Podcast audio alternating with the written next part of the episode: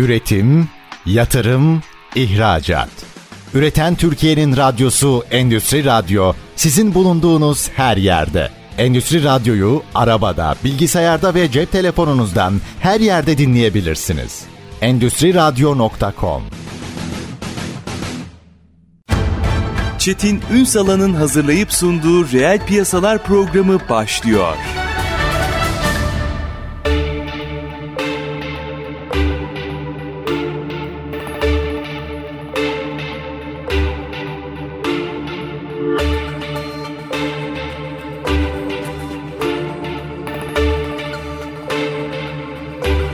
Reel piyasalardan merhabalar. Türkiye'nin gerçek gündeminde birlikteyiz efendim. Bugün moda merkezde pazarı konuşacağız. Aslında bunun üzerinden yola çıkıp birçok alt detayı sizlerle paylaşma fırsatımız olacak. Yani bir startup'ın hikayesinden aslında nasıl globalleşilir bunu konuşacağız. Bu alanda işletme gelişimini, marka olmayı zorluklarıyla, fırsatlarıyla, tüm yönleriyle mercek altına alacağız. Aslında yönetim biçimlerinden dünyaya entegre olmaya kadar birçok konuyu sizler için konuşacağız. Bugünkü konuğum aslında iki ya da üç kere sizlerle buluşturduğumuz bir konu. Startup aşamasında buluşturmuştuk. Sonra en son galiba Davos'a davet edildi. Davos ardından burada Davos tespitlerini, Davos üzerinden aslında dünya ekonomisine ilişkin tespitlerini sizlerle paylaşmıştık. Şimdi biraz daha boyutu büyüteceğiz. Kim bizlerle birlikte Akuşe kurucusu ve yönetici ortağı ve aynı zamanda MEF Üniversitesi öğretim görevlisi Ilgın Özdemir Yazgan. Bugün reel piyasaların konu. Sayın Yazgan yayınımıza hoş geldiniz. Hoş bulduk. Şimdi aslında sizle konuşacak çok mesele var. Ama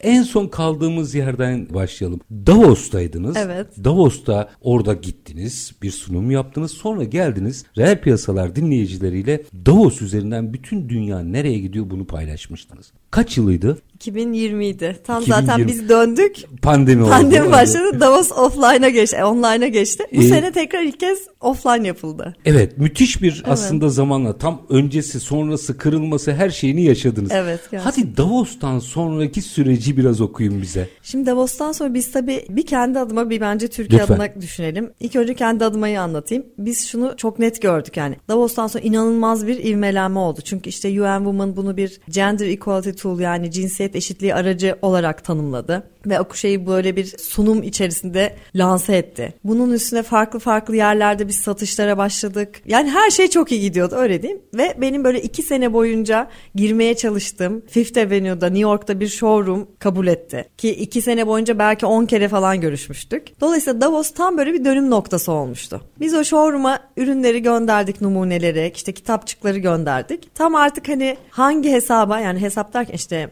hangi department store diyeyim işte Nordstrom, Bloomingdale's, Macy's falan gibi. Hani hangisine hangi sırayla girelim, ilk önce küçüklere girelim, nasıl girelim falanları konuşurken yani şeyi hiç unutmam. Biz bir gün işte o showroom'un sahibi olan aynı zamanda CEO'su olan kişiyle video call'dayız. Bir dakika Ilgın bir dakika falan dedi. Adam böyle arkada kilitlendi. Ne oldu falan diyorum. Konu kapandı. Şu an bir dakika bir e, vali açıklaması var bir dakika falan diyor. Aa New York kapandı diyor. Diyorum kapandı derken diyorum şu an kapatıyorlar falan. Ben böyle diyorum ki Bu herhalde gerçek olamaz. Görünmeden önceki durum herhalde değil mi? Bizde, kapanmalar görülmüş bir başlamamış. Yani, yani. bizde o kadar bir kapanma yoktu yani. Böyle bir dakika bir dakika derken ben diyorum ki herhalde şaka yapıyor adam yani şehir kapandı ne demek falan diyorum. Ve gerçekten adam biz seni birazdan arayalım dedi kapattı. Sonra zaten bir daha aramadı. boyunca- Bir saat sonra falan biz showroom'u da kapatma kararı aldık falan diye. Ve gerçekten adam sonrasında bir sene boyunca New York'ta hiç yaşamadı bile yani. New York'un dışında bir yere taşındı. Yani öyle oldu ki biz ürünleri göndermişiz, her şeyi göndermişiz. Benim hani senelerce emeğim falan. Ve gerçekten Amerika kapandı. Sonra şu olmaya başladı. Böyle küçük küçük butikler hani ilgileniriz falan diyordu. Herkes stok almayı durdurdu. Çünkü mağazalar kapanınca elindeki stoğu bile ne yapacağını şaşırmış Doğru. noktada. Yani yeni stok almak çok anlamsız. Dolayısıyla Durun durun. durun. O, o orayı biraz açmanızı rica edeceğim. O an bir müteşebbis olarak bir girişimci olarak ne yaşadınız? Şimdi ben o an açıkçası bu kadar büyük bir yani uzun bir süreye yaygın bir şey olacağını hakikaten hiç öngörmediğim için dedim ki herhalde birkaç ay kapanacak. Yani bir şekilde o sırada bir tedavi bulunacak ve bu hani en fazla 6 ay kaybettirir bize gibi düşündüm. Yani biz mesela şunu bile konuşmadık. Yolladığın numuneleri geri yollayalım mı? İşte çünkü yani gerçekten oraya koli koli ürün gitmiş. Kalsın orada nasıl piyasa Hani kalsın zaten bir bakıyorsunuz. 6 ay sonra kaldığımız yerden devam ederiz dedik. Ama bir sene boyunca kapalı kalınca yani adamlar kendileri bile şunu sorgulamaya başladı. Yani ellerindeki ürünleri markaları geçelim. Bir sene sonra bu iş nasıl devam edecek? Çünkü bu şu yaşandı. Burada şimdi artık benden çıkıp genele bakarsak e, Amerika'da bile o kadar çok sokak üstü mağaza diyeyim. Yani gerçekten tüketicinin girip alıp çıkıp hani alışveriş yaptığı mağazalar kapandı ki.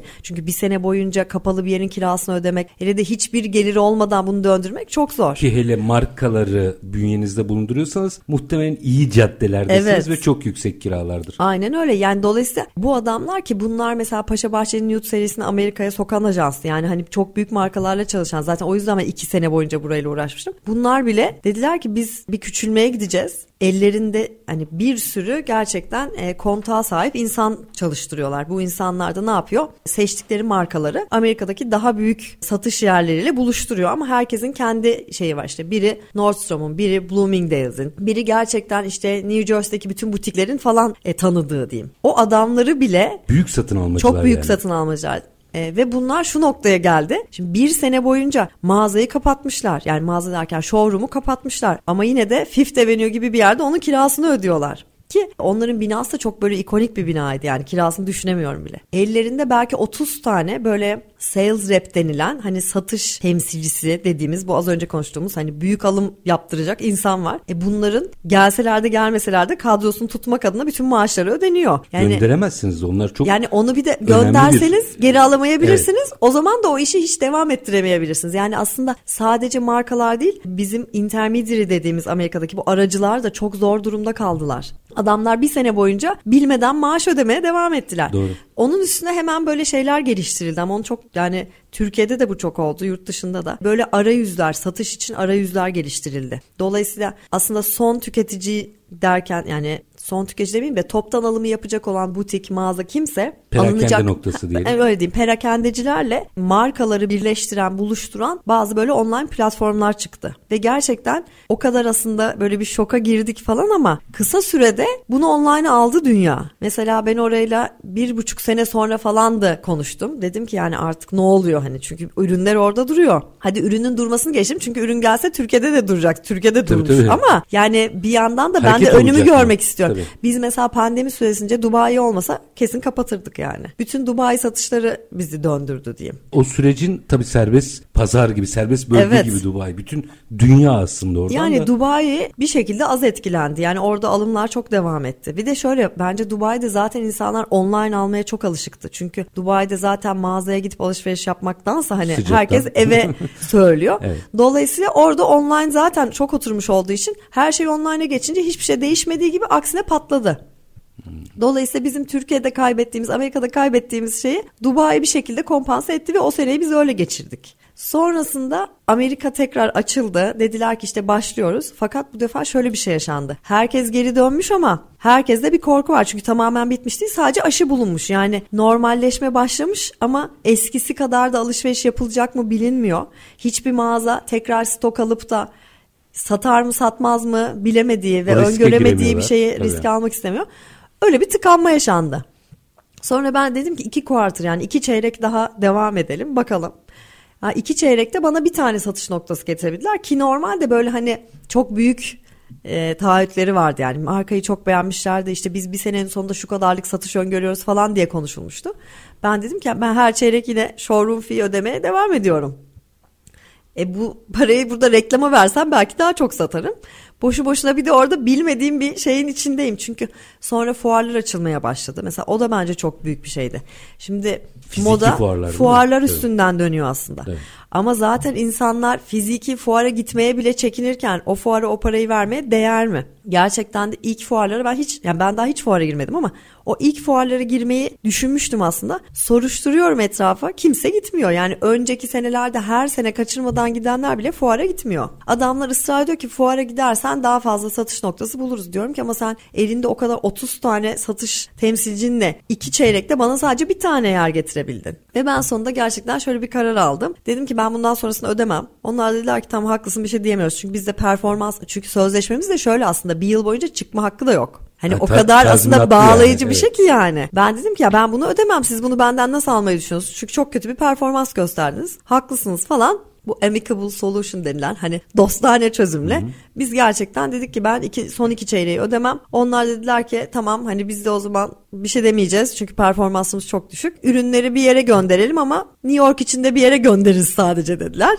Çünkü o ürünlerin yani oraya gönderim maliyeti de çok yüksek. Yani özellikle bir girişimci için. Yani şöyle söyleyeyim o zamanlar UPS'te kilosu 25 dolardı. Şu an bir de 32 dolar oldu falan. Yani bırak orada daha iyi. Geri getirin diyeceğime kalsın sizde diyeceğim falan noktasında. Yine orada Türkiye'de Lapart'ın sahibi vardır Feride Tansu. Beni de çok hani sevdiğim ve böyle desteklemiş bir kadındır. Onda dedik ki ya sen onu bizim New York deposuna yollat. Bir ara artık bir şekilde getiririz falan. Sağ olsun onu öyle hemen oraya gönderdik. Sonrasında da ben dedim ki ben bu Amerika'daki ajans işine ara veriyorum. Düşün sene artık 2021-2022 başı. Aslında ufak ufak böyle normalleşmeye de başlamış. Tabii ama yani orada bir Soru buçuk sene kaybedildi yani. Sonra ben dedim ki yani bunun başka bir yolu olmalı falan ne yapsam ne etsem. Beni Instagram'dan bulmuş olan ve böyle hep ben almak istiyorum almak istiyorum ama nasıl yapsak diyen bir İngiliz e, perakendeci diyeyim. Diyorum ki yani siz siparişi geçin ödemeyi yapın ürün gönderelim. O da diyor ki siz ürünü gönderin ödeme yapalım. Yani iki taraf da kendince haklı çünkü karşı tarafı tanımıyor.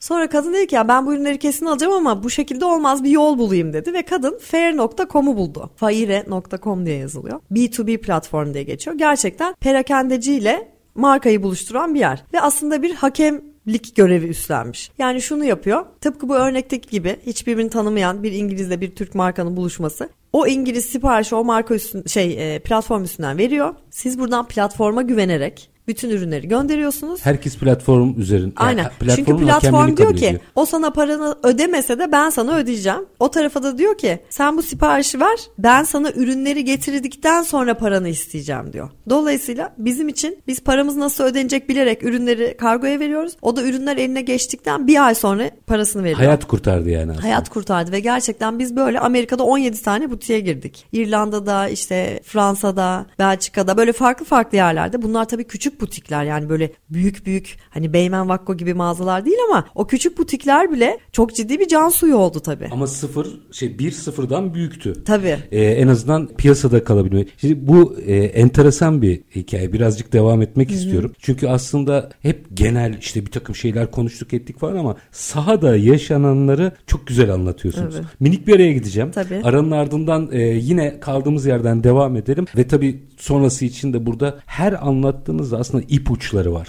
Tabii. Zorlu süreçlerde nasıl yönetim gösterilmesiyle ilgili. Akuşa kurucusu ve yönetici ortağı MEF Üniversitesi öğretim görevlisi Ilgın Özdemir Yazgan konuğumuz efendim. Kısa bir ara aranın ardından reel piyasalar devam edecek. Lütfen bizden ayrılmayın. Üretim, yatırım, ihracat. Üreten Türkiye'nin radyosu Endüstri Radyo sizin bulunduğunuz her yerde. Endüstri Radyo'yu arabada, bilgisayarda ve cep telefonunuzdan her yerde dinleyebilirsiniz. Endüstri Radyo.com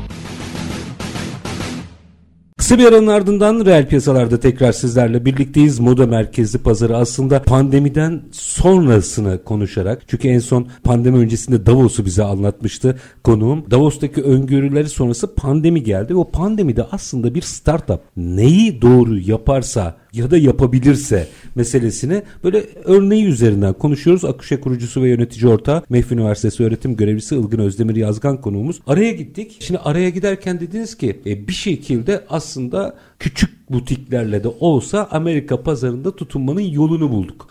Bu arada süreç hala devam ediyor. Tam açılma olmamış. Devam edelim. Orada tabii şöyle bir şey oldu. Şimdi orada dolar kuru da öyle bir noktaya gitti ki bir noktada şunu fark ettik. Yani ben oradaki butiklere toptan sattığım noktada ki toptan satış deyince perakendini çok çok daha ucuzuna satmak demek. Yani Tabii. çok ciddi bir anlamda fiyat kırma. %50 %55 raddesinde kırma. O noktada bile benim Türkiye'de perakende de satmamdan daha karlıya gelmeye başlamıştı. Kur. Çünkü Kurdan dolayı. 2018'de sıçrayınca Aynen. Dolayısıyla bir noktadan sonra yani Türkiye'de zaten tabii ki satıyoruz. Hani Türkiye'den çıkmak diye bir şey söz konusu olmaz. Ama ya gördük ki aslında Amerika pazarında biraz daha satabilsek ya oradan gelecek para burayı döndürür. Çünkü Türkiye'de şöyle bir dönem yaşandı gerçekten. Diğer hani marka sahibi arkadaşlarımla da konuştuğumda yani günlük bir iki siparişe düştüğü dönemler oldu. Yani insanların hem yani parası olmadığından değil aslında bence alım Dışarıya- gücünden değil dışarıya dışarı çıkmadığı için çıkmıyor. almaya gerek duymuyor almayı düşünse bile e, hani insan psikolojide de belirsizlik durumunda panik durumunda donma diye bir var, refleks vardır ya aslında o gerçekten vücudun donup dışarıdaki tehlikeye karşı kendi koruma refleksi. Herkes kendinden sağlamasını yapsın. O bir buçuk yıl boyunca belki beş kıyafet üzerinde döndük dolaştık hep. Evet zaten o dönemde hep ev tekstili ev eşyaları falan satılmaya başlandı. Çünkü insanlar hep evde olduğu için hani evi bari biraz güzelleştirme döndü. Doğru. Ama ihtiyacı olsa bile insanlarda şöyle bir şey de oldu. Ya bugün bu param var, yarın ne olacağı o kadar belirsiz ki ben bu parayı saklayayım. Hani yani o aslında tasarruf etmekten ziyade gerçekten önünü Frene görememenin basmak. verdiği korkuyla Evet. gerçekten o donma refleksi psikolojideki tüm piyasada görüldü. Dolayısıyla hani bu tabii Türkiye alım gücü olarak Amerika'dan belki bir tık daha düşük olduğu için daha da şiddetli görüldü. Mesela o butiklerde Yine az az aldılar ama aldılar. Türkiye'de çoğu yer almadı gerçekten. Yani o yüzden bizimki derken yedide bir neredeyse. de. Şöyle diyeyim yani benim tabii ki en büyük hayalim zaten markanın globalleşmesiydi ama Amerika maternity dediğimiz bu tam karşılığı olmayan lohusa demek istemiyorum. Hamilelik, emzirme ve sonrası dönem 4-5 yıllık bir dönem diyeyim. Pazarında dünyanın üçte biri zaten. Dolayısıyla benim her zaman hedefim Amerika pazarıydı. Müşteri oradaydı zaten. Yani. Müşteri zaten oradaydı çünkü doğum izni de çok kısa. iki haftada işe dönüyorlar falan. Dolayısıyla kadın zaten almak zorunda olduğu için alıyor. Hani tercihen değil. E, Zorunluluktan aldığı için yani o pazar gerçekten bizim için doğru pazar. Bunu zaten biliyorduk. Ama öyle bir nokta oldu ki biz hani o tercihimizden ziyade bir hedge etmek anlamında aslında. Yani bir alternatifle kendimizi backup etmek için Yani diyeyim. siz aslında çok uzun vadeli anladığım kadarını Evet. söylüyorum. Uzun vadeli o pazara girmeye çalışırken o süreçte finansman kaynağı haline dönüşmüş. Evet biraz öyle oldu. Ve gerçekten ben işte bu fair üstünden böyle bir ne bileyim 8 aylık falan gibi kısa bir sürede böyle 20 tane falan hani 17 Amerika'da olmak üzere 20 tane falan butikte satışa başladık ki bu aslında başta hani bana çok garip geliyordu. Sonradan bakıyorum belki de pandemi sayesinde. Çünkü pandemi o kadar her şeyi online'a aldı ki. Yani normalde Amerika'da alakasız bir eyalette bir butik hiç tanımadığı Türk bir markadan alım yapmayabilir. Ama o da zaten artık fuarlara gidemeyince çünkü fuara gidip yeni marka görecek kişi göremiyor. Aynı şeyleri satmaktan sıkılmış. Daha iyi bir şey arıyor. Hemen giriyor Fair'den buluyor. Dolayısıyla Şans buluyor orada tabii Evet. yeni marka. Dolayısıyla yani fuara gidemeyecek benim gibi hani çünkü fuar da çok ciddi bir maliyet. Daha o Maliyetin zamanki ötesinde zaten gidiş geliş de problemdi. yani gidiş geliş Tam öyleydi. açılmamış hiçbir yer falan filan. Bir de hani gerçekten birkaç sene üst üste gitmedikçe alım yapılıyor mu yapılmıyor mu gibi böyle mu, muğlak Doğru. şeyler var. Dolayısıyla hani böyle bir marka için aslında pandemi o ilk başta çok büyük bir şok yarattıysa da sonrasında da bir fırsata dönüştü. Çünkü her şey online'a geçince aslında girişimcinin eli biraz rahatladı. Ve dolayısıyla bu online satış platformları üstünden daha hani aktif şekilde dışarıya açılma fırsatı bulduk. Burada bir şeyi açmanızı rica edeceğim. Belki buradan şimdi hani minik minik başlıklar çıkaralım. Şimdi siz tabii profesyonel hayattan da geldiğiniz için e, aslında kurumsalı da biliyorsunuz. Evet. O önemli. Ama bir kendi ihtiyacından bir ürün bulup ondan sonra bunu startup haline getirmiş ve bu noktaya kadar gelmiş bir isim olarak. Bence büyük bir sınav. Çok Yani bir girişimci için çok büyük bir sınav. Yani mesela şu o gün sorsam size muhtemelen kurumsal hayatta olmayı tercih ederdim diyeceğiniz günlerdir. Tabii yani kurumsal hayatta şu güzellik var. Siz pandemi de olsa evden çalışmaya devam ediyorum diyorsunuz. Maaşınızın yatacağı kesin, sigortanın devam edeceği kesin. Yani o kadar O rahat soğuk- bir dünya ki o dünya aslında. Soğukkanlılığı koruyup bu aslında her dönem için geçerli. O dönem biraz daha her şey netti. Bu işte bugünkü dünyadaki ekonomik kaos ortamı için de geçerli. Soğukkanlılığı koruyup doğru bir strateji belirlemek için ne yapması gerekiyor mesela orada bir yöneticinin? Bence doğru strateji stratejinin her an kendini yenilemesi diye düşünüyorum. Hatta ben petrol ofisinde çalışırken Vitor'un bir lafı vardı. Stratejimiz stratejimizin olmamasıdır diye. Çünkü o kadar çabuk değiştiriyorlardı ki. Ya burada da ben hani pandemide şunu öğrendim. Büyük bir hedefiniz varsa o hedefe giden yolu böyle basamak basamak kafanızda koyarken bu olmazsa buları da hani şu olmazsa şu, şu olmazsa şuları da önceden düşünmek lazım. Çünkü Yani ben- B planınız olmayacak. C'de gidecek Evet öyle. gerçekten çünkü yani ben mesela Akuşe'yi kurduğumdan beri kesin Amerika pazarında yüzde bir istiyorum diyorum. Bu benim hani kesin nihai hedefim. Ama bunu nasıl yapacağım? Ajansla mı işte fuarla mı online platform üstünden mi? ilişkiler üstünden mi? Yani o kadar yani şöyle söyleyeyim ben 2019 sonuydu işte bu Davos öncesi DC'deyken Türk sefiresiyle tanışmıştım orada. Hatta işte gittim başkonsoloslukla konuştum. Oradaki ticaret ateşeleriyle konuştum falan.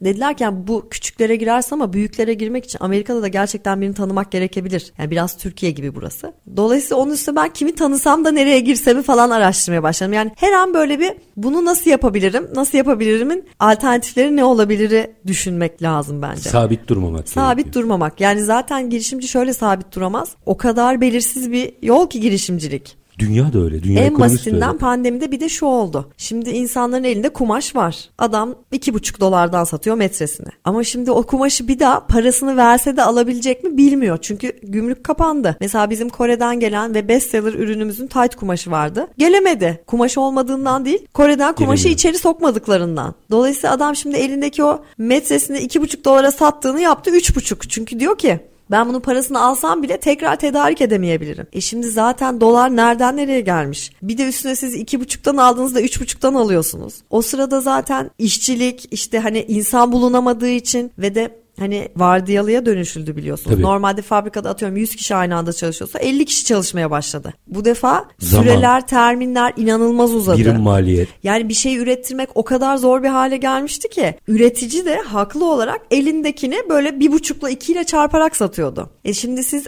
Alıcısı, Çünkü birim zaman olarak baktığınızda aslında maliyeti çarpı 2. Tabii yani diyor ki fabrikayı ben normalde 100 kişi çalıştırıp atıyorum 3 gün açık tutarak senin üretimini bitiriyorum. E şu an ben bandı yarı yarıya böldüm. 50 kişi çalıştırdığım için 6 günde üretiyorum. Şimdi orada 6 gün termini bizim için çok kötü ama o adam için de para alacağı para aynı olsa eğer 3 gün daha fazla elektriği, suyu, o işçilere yemek Tabii. çıkarması yani o kadar ciddi bir operasyonel maliyet doğuyor ki. Dolayısıyla adam da diyor ki haklı olarak ya ben bunu bugün evet aynı kumaştan üretiyorum, aynı kişiyle üretiyorum ama maalesef sana şu kadara verebilirim diyor. Söylenecek söz yani yok. Yani şey değil, çok güzel bir hesap yaptınız. O fırsatçılık değil. Değil, evet. Durdu maliyeti diyelim. Çarpı iki oluyor. İşte orada mesela ben şuna inanılmaz kızıyordum. Böyle bir şey dönemi oldu ya. Efendim bu bilinerek yapılan bir şey. Çünkü Türkiye işte Çin olsun istiyoruz. İşte hani şey ama şimdi Türkiye ham maddeyi maalesef kendisi üretmeyen bir ülke. Ölçeğimiz de tutmuyor zaten. Ölçek zaten tutmuyor ama ham maddeyi dışarıdan alırken adam da haklı olarak elindeki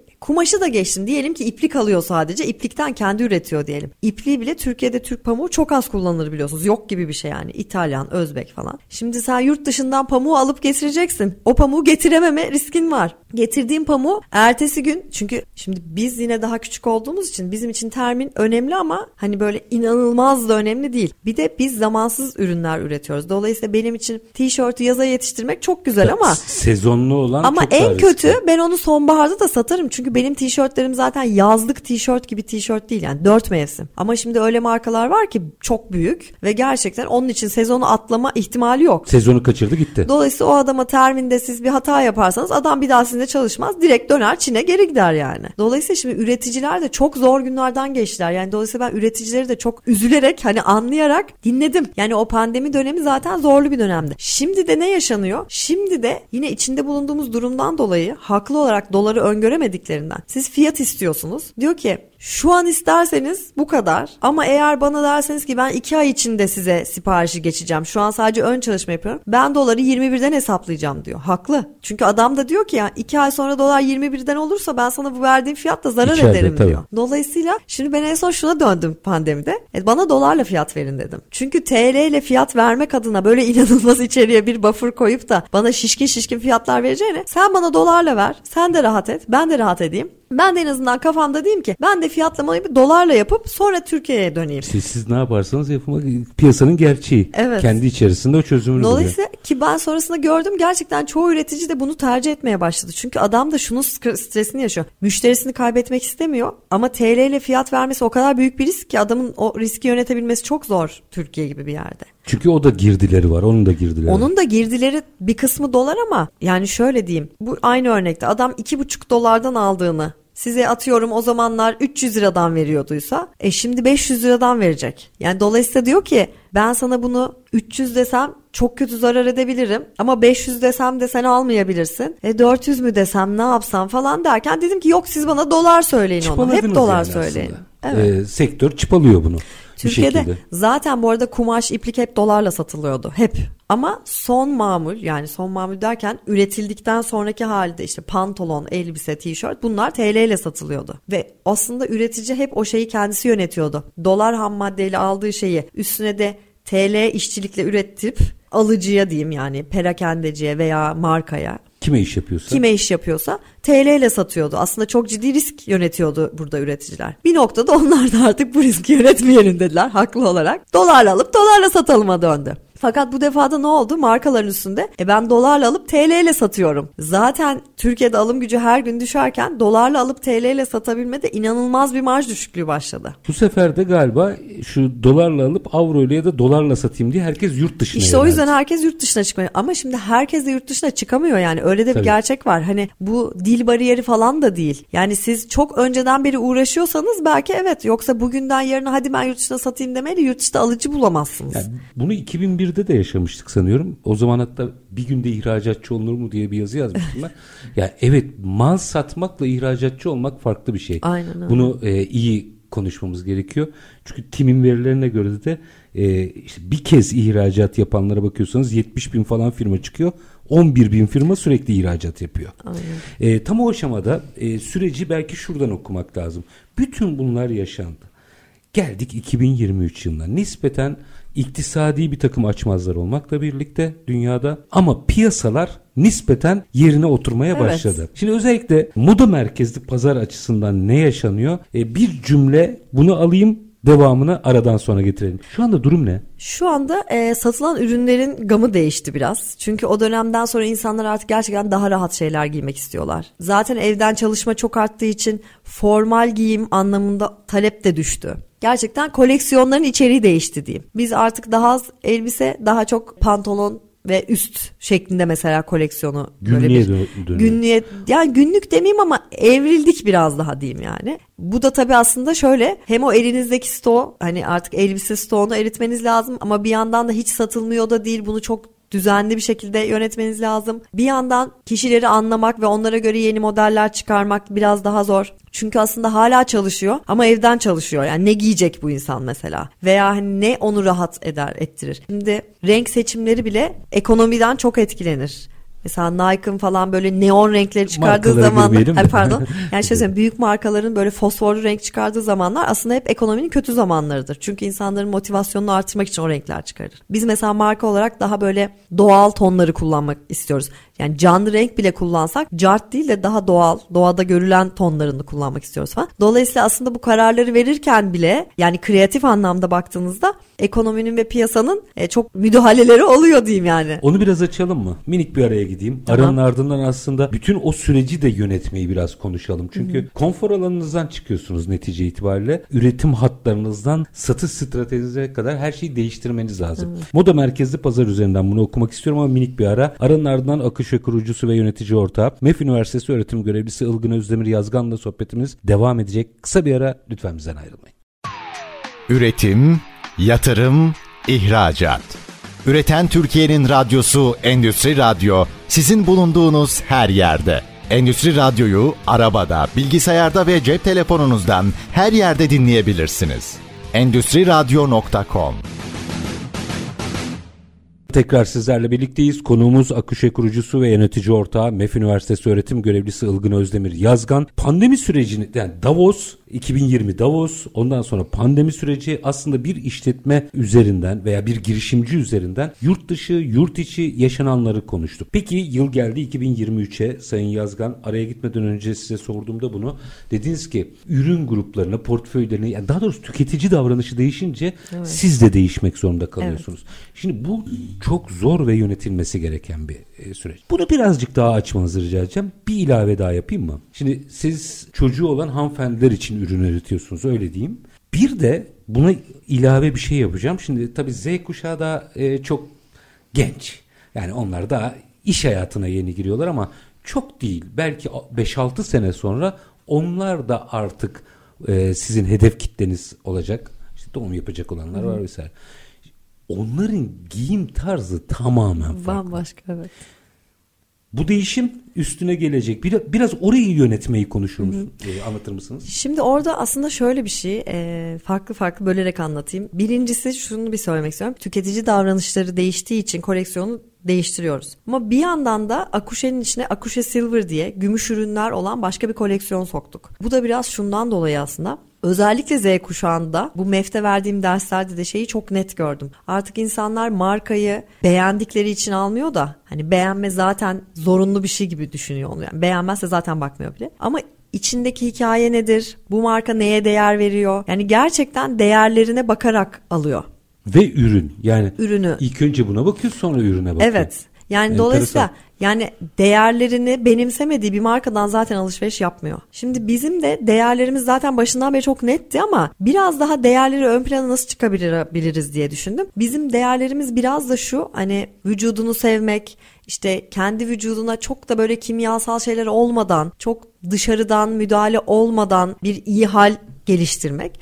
Dolayısıyla mesela özellikle hamilelik döneminde, sonrasında emzirme döneminde kimyasal kullanımının azaltılması. Ben mesela o zamanlar oje sürmüyordum, saçımı boyatmıyordum falan. Biraz abartıydım belki ama buna dikkat eden de çok kadın var. Bu yüzden hatta bir ara şeyi düşündüm mesela Yunanistan'dan tamamen böyle doğal yapılmış bir oje markası var onu mu getirsem Türkiye'ye falan gibi böyle araştırdım. Sonradan dedim ki biz en azından şunu yapalım. Cilt için işte yüz maskesi, göğüs ucu kalkanı, yine göbek bölgesinin hücre yenilenmesi için kimyasal madde kullanmadan ne yapabiliriz? Ve bunun üstüne Almanya'dan gümüş iplik, Kore'den de ölü balık pulundan elde edilen umorfil diye patentli böyle kolajen peptitlerin oluşturduğu bir ip türü var. Bunların hani getirip burada harmanlanarak örüldüğü bazı ürünler geliştirdik. Şimdi gerçekten e, henüz lansmanı yapamadık ki yapmadan bile satışa başladı ürünler. Sadece siteye koyduk kendi kendine satmaya başladı. E, şeyi görüyorum yani içerikte biraz da o marka değerini gösterince siz reklama bile çıkmadan veya duyurusunu bile yapmadan insanlar çok net alıyorlar. O zaman burada ürün farklılaşmasında biraz sürekli ezber bozma meselesi de var bence. Bu tabii yani sizin için budur.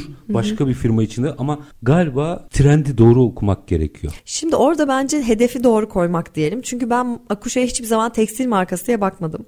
E, hep böyle yaşam tarzı markası diye baktım. Hani lifestyle brand denilen şey. Dolayısıyla yaşam tarzı olmak için de kadını sadece giydirmeniz yetmez. Gerçekten onun sağlık anlamında, güzellik anlamında, bakım anlamında başka ihtiyaçlarını da karşılıyor olmanız lazım. Bunları nasıl yapabiliriz diye düşündükçe biz mesela şimdi yine bir ürün geliştirdik. Göbek bölgesinde radyasyon geçirmez bir kalkan var. Dolayısıyla bebeğin 9 ay boyunca çünkü özellikle de plazalarda çalışanlar veya hani tüm gün ekran karşısında çalışan kadınlar için radyasyon bir gerçek yani bunu hayatımdan çıkarayım diyemez. Ben kendim şimdi ikincide çok rahatım ama ilk hamileliğimde hatırlıyorum yani bütün gün binlerce kişinin telefon kullandığı, her tarafta wireless ağların olduğu bir yerde çalışmak zorundaydım. Acaba etkileniyor mu diye düşünüyordum ki etkileniyormuş da. Dolayısıyla mesela o zaman keşke böyle bir ürün olsaydı ben çok giyerdim. Ya inovasyon meselesini hayatın içinden mi almak lazım yoksa sürekli düşünüyor mu insan? Yani şöyle ya ben şu bunu hikaye mesela hani yaşadığından inovasyon yaratmak gibi bir ben durum var. bunu bir diş doktoru arkadaşımla konuşurken o dedi ki ya dedi sen bunu böyle düşündün ama dedi bak Amerika'da zaten bir marka var dedi. Bu dedi doktorların çok kullandığı bir şey. Ben de dedi Amerika'dan getirtmiştim. Çünkü dedi sen rad yani sen film çekimine girmesen bile sana hastan getiriyor. Sen tutup bakıyorsun filme. Dolayısıyla o radyasyonlu filmi tutuyorsun. Dolayısıyla her diş doktoru zaten bu senin düşündüğünü bin kere düşünmüş oluyor dedi. Ve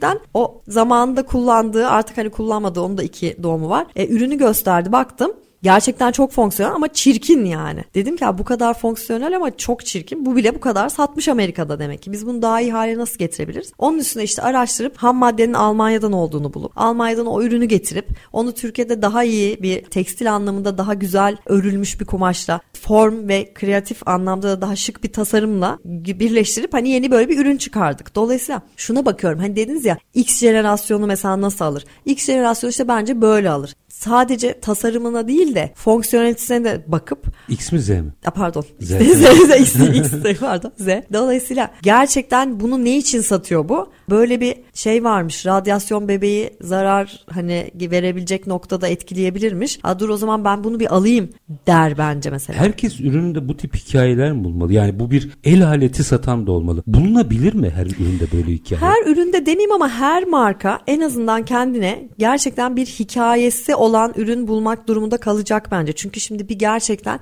hepimizin bildiği 100 yıllık markalar var. Onlar zaten artık e, miras dediğimiz yani heritage markalar. Hı hı. Dolayısıyla onları zaten hani hiçbir şey yapmasanız da satacak çünkü o artık kökleşmiş, dünyada kabul görmüş, statü sembolü olmuş. Ama şimdi bu noktadan sonra sizin hani 15-20 yıl bile kalsanız statü sembolü marka olmanız çok zor yeni dünyada. O zaman da ne yapmanız lazım? Gerçekten müşteriyi anlayan ve ona değer katacak, değer sunacak bir şeyler satan bir marka olmanız lazım. Bir dakika şimdi bu kritik bir şeyden bahsediyorsunuz. O zaman marka çalışması yapanların statü peşindeki idollerin peşinde koşmak yerine farklı bir marka stratejisi yapmaları gerekiyor yeni ekonomide. Aslında hem evet hem hayır. Çünkü zaten yeni dünyada değer sahibi olmak statü sahibi olmak olacak bence. Çünkü siz önceden statü sahibi olmak için şık giyinirdiniz, pahalı bir şeyler Tabii. kullanırdınız. Şimdi aksine insanlar kullandığınız pahalı şeye değil de üstünde kullandığınız yani üstünüzde Malzemenin bulunan ürünlerin bakıyor. hikayelerine ve neyi sembolize ettiğine bakıyor. Ya ben mesela kendim bile ki ben çok böyle bir insanımdır maalesef yanlış ama baktığımda üstündeki her şeyden bir şeyler çıkartırım. Bu arada biz NBA'de bunun dersini de aldık yani gerçekten bunu şu an tam adını hatırlayamıyorum. Baktığınız resimden bile e, psikolojik analiz çıkartabilirsiniz aslında. Orada mesela onun Yüz renk okumak diye bir şey var tabii. Yani Kıyafet onun daha geliştirilmiş hali diyeyim.